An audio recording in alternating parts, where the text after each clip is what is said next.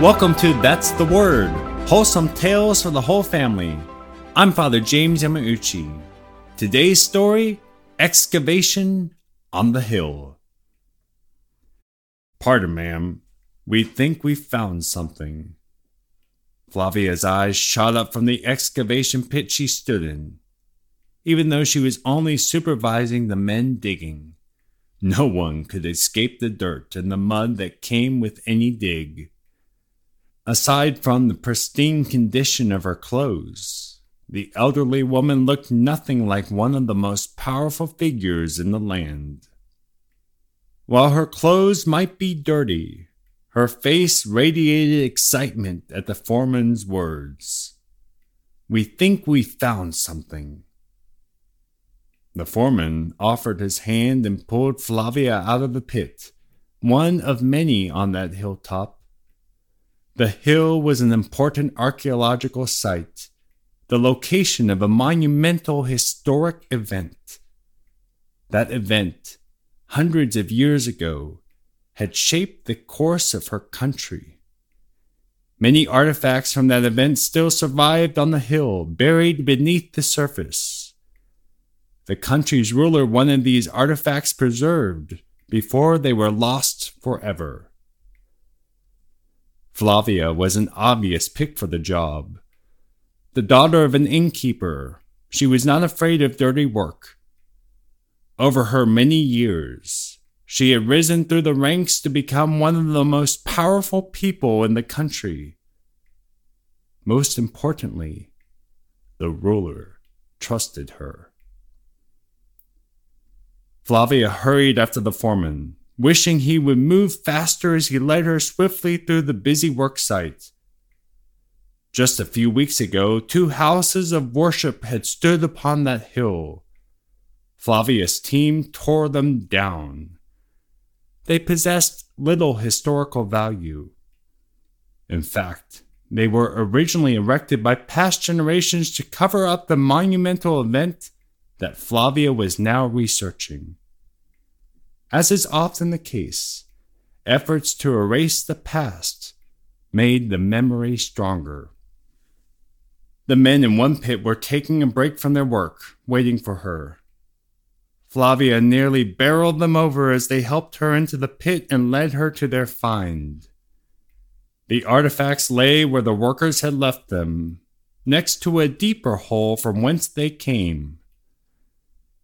Flavia gasped then bent down to examine the artifacts more closely, running her hands tenderly over them. They were wooden beams and tools of iron, instruments of torture and of death. Surely some of these tools were the ones used in that execution, that historic execution that so impacted her country. Flavia looked up from her thoughts. A worker was holding out a piece of wood for her to see. She gently took it and reverently examined the writing carved into the wood. While she could only read the first part of it, she already knew what the rest of the writing said. She had achieved her mission.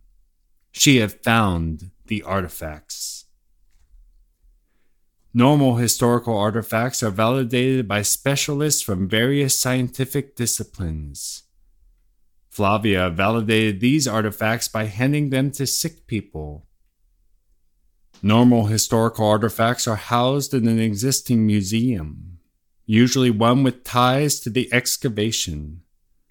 Flavia carried off a boatload of the dirt from the dig site to a city hundreds of miles away and built a building on top of that dirt to house the artifacts. Normal historical artifacts are uncovered by teams of archaeologists. These artifacts were found on an excavation run by the mother of an emperor. For these were no normal artifacts that the emperor of Rome sent his mother to find, a woman named Flavia Julia Helena, better known as St. Helena. These artifacts, recovered from a hill called Calvary, were in fact the most sacred artifacts that perhaps any man has uncovered in the history of archaeology. For they were three nails, a sign bearing a phrase written in three languages, and a wooden cross, the true cross of Jesus Christ. And for this week, that's the word. There are so many wonderful details to this story. We mentioned about two temples having been built or two houses of worship having been built on this hill. And they were actually built by a previous emperor to deter Christians from coming to visit the site of Calvary. And we also mentioned the validation process that Helena had to do with the artifacts. You might wonder, well, what does she need to verify or validate? And the answer is remember, there were three crosses on Calvary. They found three crosses. And so they knew one of the crosses was the cross of Christ, but the other two crosses were the crosses of the thieves. So what Helena did in a very scientific manner is she got sick people like lepers and the sort and put them in three different groups, and each one would touch one of the crosses.